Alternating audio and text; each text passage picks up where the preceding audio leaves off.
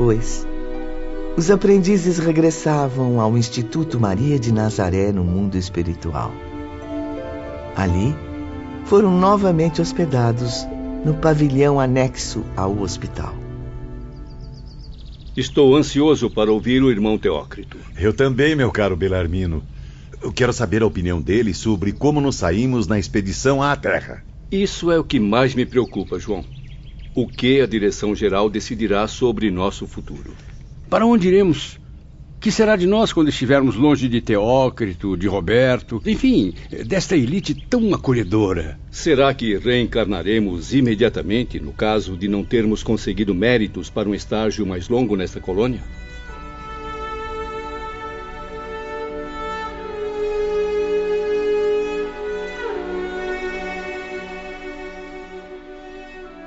Entre muita ansiedade e expectativa, foram surpreendidos dias depois com a visita de Jerônimo, acompanhado do assistente Ambrósio.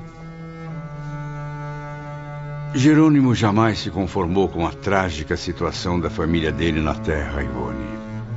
Aliás, desde o Vale Sinistro, o conhecíamos como um dos mais divergentes da nossa falange de suicidas. Bom dia, meus caros. Bom, Bom dia, Jerônimo. Acabo de chegar ao pavilhão indiano. Como é bom respirar novos ares antes da árdua missão que terei de enfrentar. Mas que grata visita, logo pela manhã. Acabamos de sair do gabinete do irmão Teócrito, que está muito confiante. Sim, fui me despedir dele e de seus auxiliares, espíritos de altíssimo valor moral. Vim também dar adeus a vocês, meus amigos. Serei encaminhado ainda esta semana ao recolhimento para cuidar dos preparativos da reencarnação. Por que não adia um pouco mais a volta às provações terrenas, amigo Silveira? Pelo que me consta, não é obrigatório em determinados casos esse constrangimento. Quanto a mim, pretendo prorrogar o máximo possível a permanência aqui. Por que não faz o mesmo, caro amigo? Absolutamente, Camilo. Não convém aos meus interesses pessoais adiar por mais tempo o cumprimento do dever. Mas encontra-se mesmo preparado para assumir as consequências? Sim, Belarmino. Fui especialmente preparado pelo irmão Miguel de Santarém e pelo irmão Ambrósio, meus dignos tutores. Depois de muito ponderar, cheguei à conclusão de que devo realmente renovar a existência humana o quanto antes. Meus erros foram graves e as minhas responsabilidades aumentaram. Preciso expulsar da consciência os reflexos desonrosos do passado. E só obterei êxito voltando ao teatro da vida humana. Quer dizer então que renascerá no Porto mesmo? Sim, amigos.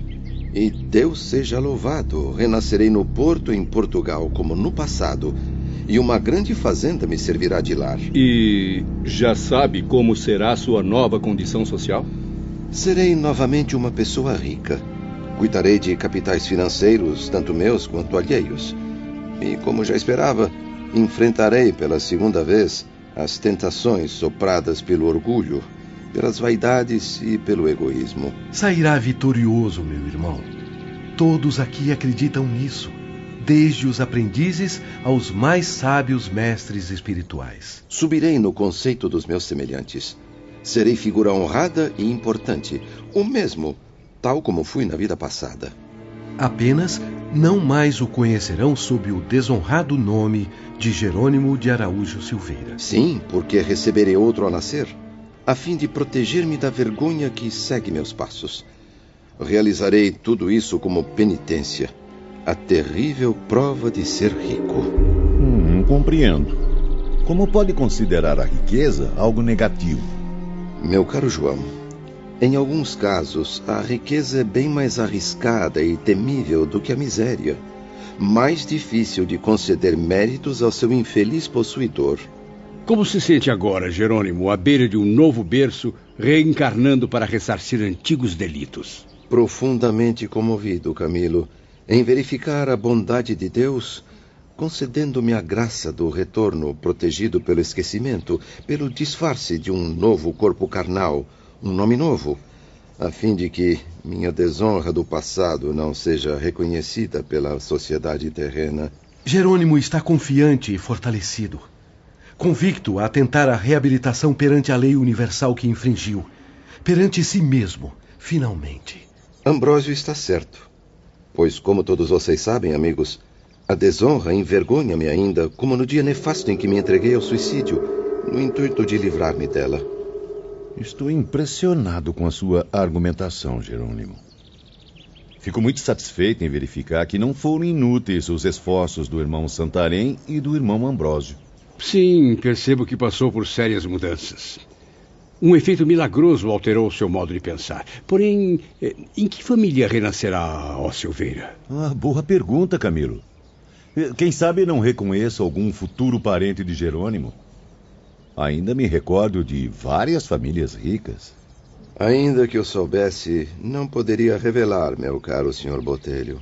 Esta informação encontra-se no Santuário de Sigilos Indevassáveis, meus amigos. A lei divina não permite quaisquer revelações que possam perturbar o andamento da evolução a realizar-se.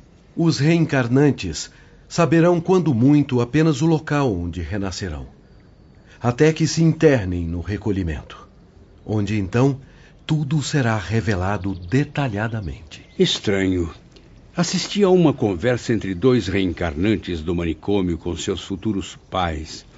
E tenho ouvido dizer que muitos detalhes poderão ser fornecidos até mesmo aos homens. Também me lembro. Serão permitidas certas revelações, inclusive a leigos como os senhores. Porém, somente para esclarecimentos que produzam efeitos edificantes e também como prêmio à sinceridade das intenções e à devoção ao trabalho. E quanto às revelações a que os homens terão acesso? Aos homens, principalmente, têm sido concedidos muitos esclarecimentos, seja para lhes servir de incentivo ao progresso ou mesmo de conforto durante suas provações. Para a satisfação de mera curiosidade, porém, quer seja entre nós ou entre os humanos, nada será concedido de positivo referem-se ao que ocorreu no posto de emergência, não? Exatamente, Ambrósio.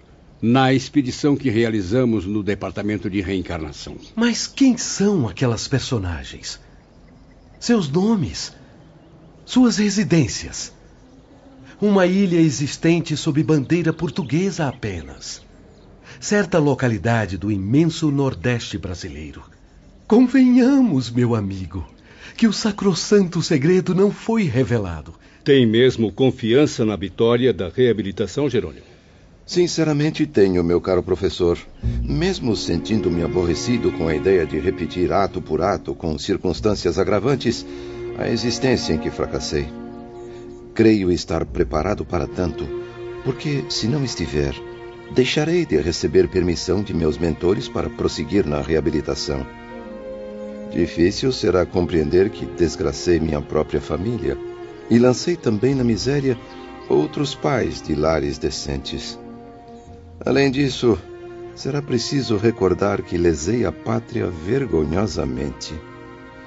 Todas essas coisas feias pesam na balança de uma consciência arrependida, Belarmino. Fé, meu amigo, fé. Pense nos seus filhos do passado no quanto servirão de inspiração para que evolua na próxima etapa. Filhos? Não terei mais filhos comigo. Deixando de zelar pela família até o final, rejeitando no meio do caminho o honroso dever de chefe do lar, coloquei-me na desgraçada situação de não conseguir oportunidades nessa próxima existência de constituir uma família e ser novamente pai. Contudo, a fim de compensar a má atitude contra Zulmira e seus filhos, Jerônimo prometeu a Maria, mãe de Jesus, reunir esforços quando na terra, no sentido de amparar crianças órfãs, construir de qualquer modo abrigos que protejam a infância. Exatamente. Pretendo zelar pelos pobrezinhos como se fossem filhos gerados por mim. Será o meu ideal na existência reparadora. Deus queira que construa os abrigos para as crianças antes que a ruína financeira destrua suas possibilidades futuras, amigo Jerônimo. Deus queira, amigo. Porque antes ou depois da ruína financeira que me aguarda novamente, hei de tornar-me arrimo de muitos órfãos, seja à custa de qualquer sacrifício. No momento, o nosso penitente carrega as melhores intenções, porém, a vitória dependerá de sua força de vontade. Não está sendo pessimista demais, meu jovem Ambrósio? Cauteloso, irmão Camilo, apenas isso. Geralmente o espírito reencarnado deixa-se levar pelas armadilhas terrenas, esquecendo compromissos de honra assumidos na espiritualidade. Mas, se a vontade de vencer for superior às influências nocivas do mundo material, será bem certo que seus mentores invisíveis o iluminarão com inspirações sadias. Serei eu então o pessimista? Suponhamos que Jerônimo venha a desprezar as promessas feitas ao reencarnar. O que acontecerá? A consciência o deixará eternamente inquieto. E mais tarde, regressando à espiritualidade, se envergonhará de ter faltado com a palavra. Compreenderá, além disso, a necessidade de cumpri-la em uma nova migração terrena. Esperamos, no entanto, que isso não aconteça no caso em questão. Jerônimo possui o principal fator para realizar o prometido: a boa vontade, a ternura pelo órfão abandonado. Tem alguma notícia da sua Margaridinha? Permanecerá para sempre no Brasil? E Albino? Continua na prisão? Sua Majestade interessou-se por ele realmente? Ah, sim. Estava mesmo para contar aos amigos as boas novas. Nunca mais pude visitá-los, como sabem. No entanto, estou seguramente informado de que Margaridinha, chegando ao Brasil, casou-se com um compatriota, homem honesto e de bom caráter. Ah, louvado seja Deus. Louvado seja, meus amigos. Que bem faz a minha alma dar essa notícia. Quanto ao Albino, é comerciante, embora modesto, em Lourenço Marques, na África, Corresponde-se frequentemente com aquele médium amigo de vocês. Fernando? Sim, Fernando, eh, que o tem aconselhado honradamente, que empregou todos os esforços para favorecer-lhe meios honestos de viver. Além de ensinar a Albino a ciência dos espíritos, da qual tornou-se adepto fiel. E meu saudoso filho casou-se também há pouco mais de um ano com uma bonita morena portuguesa africana. E agora é pai de duas lindas gêmeas recém-nascidas. Você os vê, Jerônimo? Costuma visitá-los? Sim, amigo Botelho. Vejo-os através dos aparelhos do irmão Santarém. É como se os visse bem de perto e falasse com eles. Tenho permissão para isso. E quanto a Zulmira? Ah, Zulmira. Cúmplice infeliz das minhas loucuras. Pobre mulher. Amava-a tanto, meu Deus. Fui o responsável por suas quedas. Também devo reparações a ela. E hei de saldar essa dívida com a graça do Todo-Poderoso. Zulmira termina sua desgraçada vida amparada pelas filhas mais velhas, que não se negaram, graças a Deus, a socorrê-la quando as procurou. Mas será que, mesmo depois de tanto sofrimento, ela não mudou sua conduta? É, pelo que sei, nem um pouco, professor. Chegou até a tentar impedir Margarida de ir para o Brasil.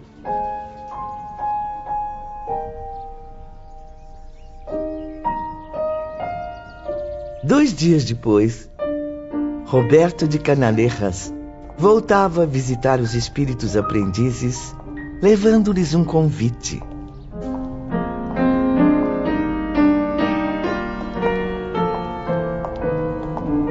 Irmão Teócrito convoca os amigos para uma reunião hoje à noite na sede do departamento hospitalar. É sempre bom rever o irmão Teócrito. Sabe qual será o tema do encontro, doutor Roberto? Trata-se de uma cerimônia de despedida, Camilo. Chegou o momento de se desligarem deste departamento e se habilitarem para outros caminhos, sempre em busca do progresso. Algumas horas depois. Incrível! Nunca vi tantos internos transitando ao mesmo tempo por essas ruas. Eles vêm de vários bairros próximos aos hospitais. Ah, esta reunião interessa profundamente a todos, Camilo. A movimentação é mesmo intensa. Mas creio que a maioria dos internos pertence ao departamento hospitalar. Estou certo, Dr. Roberto? Sim, professor Bellarmino. São espíritos considerados aptos ou necessitados da renovação carnal, em consequência do grave crime que cometeram. Venham. O irmão Teócrito já nos aguarda. Ao ingressarem na sede do departamento, onde Teócrito mantinha os gabinetes de direção, foram surpreendidos pela majestosa arquitetura do edifício. Assim como nos demais, imperava o estilo português clássico, de grande beleza e sobriedade de linhas. Ao chegarmos, fomos gentilmente encaminhados a uma grande sala de assembleia, onde as tribunas dos palestrantes seriam ocupadas pelo grande público, isto é, por nós, os tutelados. Ao nível da sala ficariam os diretores, como num anfiteatro. O tom branco azulado destacava-se na luz que invadiu o ambiente, como, como se sua fonte viesse de fora do edifício. Pouco a pouco, o recinto foi ficando cheio. Os lugares reservados às sessões eram rigorosamente separados por linhas divisórias. As arquibancadas funcionavam como grandes camarotes destinados a classes sociais diferentes. Ali, porém, a segregação era mais justa, ou seja, as diferenças eram de ordem moral e vibratória. Os grupos que enchiam cada camarote harmonizavam-se satisfatoriamente, apresentando grau idêntico na escala das responsabilidades, dos méritos e deméritos. Os responsáveis pelos vários setores do departamento mantinham-se ao lado de Teócrito na tribuna de honra. Assistentes e vigilantes, por sua vez, acompanhavam os internos nas arquibancadas. Creio que o evento seja realmente importantíssimo. Já repararam nas presenças ao redor do irmão Teócrito? Padre Anselmo, educador da falange de suicidas obsessores aprisionados na torre. Uhum. Irmão Miguel de Santarém, o abnegado conselheiro do isolamento. Irmão João, guia paciente e caridoso da triste falange do manicômio. E, é claro, Romeu e Alceste, com toda a qualidade de assistentes do irmão Teócrito. Já notaram quem está à direita, bem ali ao longe? Jerônimo, nosso companheiro. Parece-me tão cabisbaixo, pensativo. Como se chama mesmo aquele ao lado de Jerônimo? Agenor Penhalva, o obsessor convertido sob cuidados de Padre Anselmo e de Olivier Guzman. Reparem como está inquieto, mal consegue permanecer sentado. Pobre espírito. Vejam como está ansioso.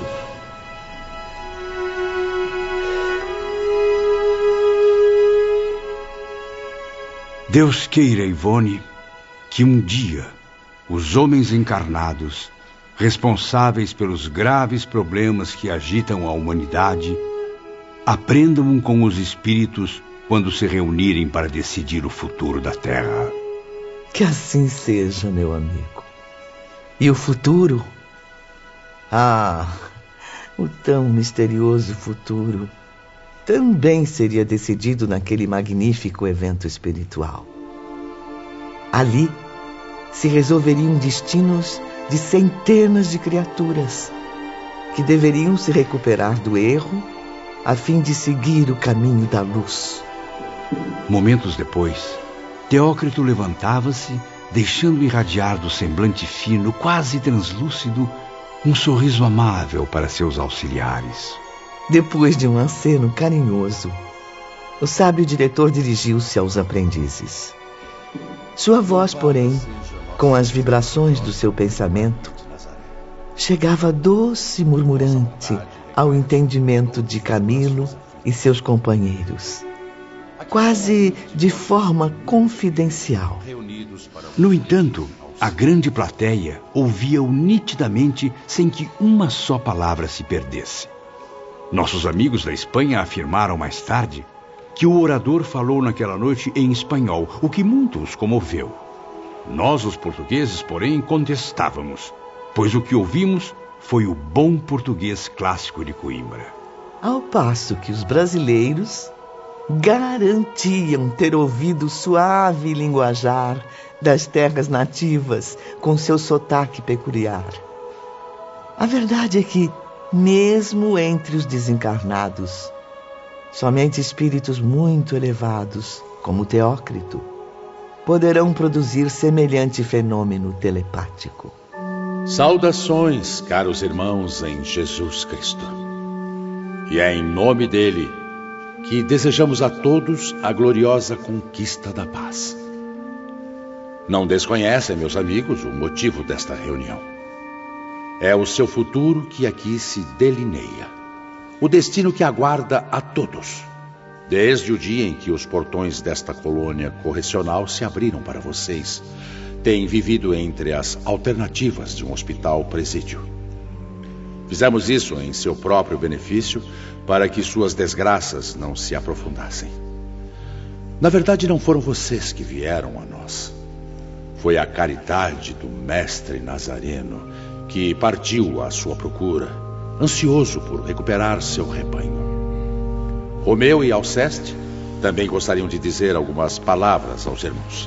Boa noite, caros aprendizes de Maria de Nazaré. Boa noite. Estamos aqui para comunicar a todos que a partir deste momento, os mesmos portões que se fecharam sobre vocês abrem-se agora, permitindo a sua liberdade. Sim, são livres da tutela do departamento hospitalar, meus irmãos. Tudo o que a estes hospitais e a estes presídios competia tentar em seu benefício foi realizado. De agora em diante, novas tentativas se impõem no seu trajeto. Novas condições de vida exigirão grandes esforços de sua parte. Não desanimem, pois já compreenderam que jamais, jamais hão de morrer. Jamais conseguirão desaparecer da frente de vocês mesmos ou da frente da criação, ou do universo. Porque são criaturas emanadas do fluido eterno da mente divina. Em, em vocês reside a vida eterna. Para que então revoltar-se contra a sua origem divina? Por que se inferiorizar na desobediência às leis da criação, se no seu cumprimento é que encontrarão a verdadeira honra, assim como a felicidade, a alegria, a paz, a glória imortal? Para que serviu o suicídio?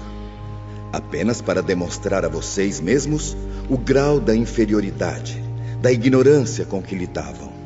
Que aprendam com a amarga lição da experiência, meus amigos. Que as lágrimas derramadas se perpetuem. Que permaneçam nas suas consciências como advertência para os dias futuros. Com a sua liberdade garantida por lei, têm agora o direito de, por si mesmos e sob sua responsabilidade, tratar dos interesses próprios, dirigindo com o seu próprio raciocínio as provações do destino. Sim, são livres para decidir.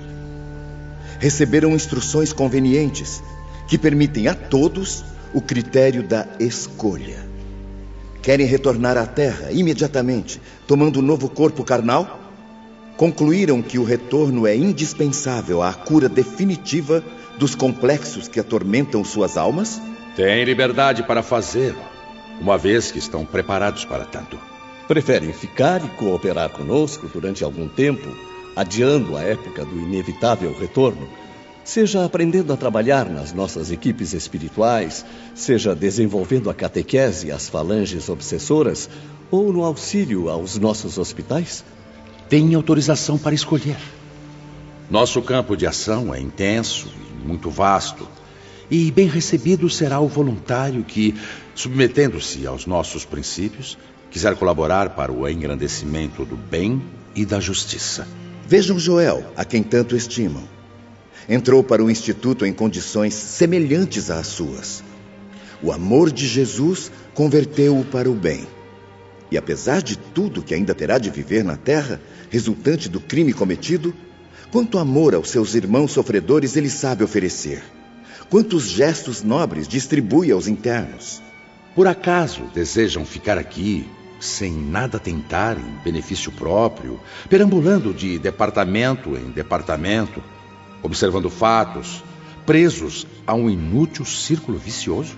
Ou nos planos inferiores, arriscando-se a perigosas tentações, inativos, ociosos, sem praticar o bem, mesmo incapazes da prática do mal, uma vez que não são maus. Com todas as forças da nossa alma, aconselhamos aos amigos que não procedam assim. Por outro lado, desejarão prolongar a permanência no Instituto, a fim de se aprofundarem nos conhecimentos superiores da vida?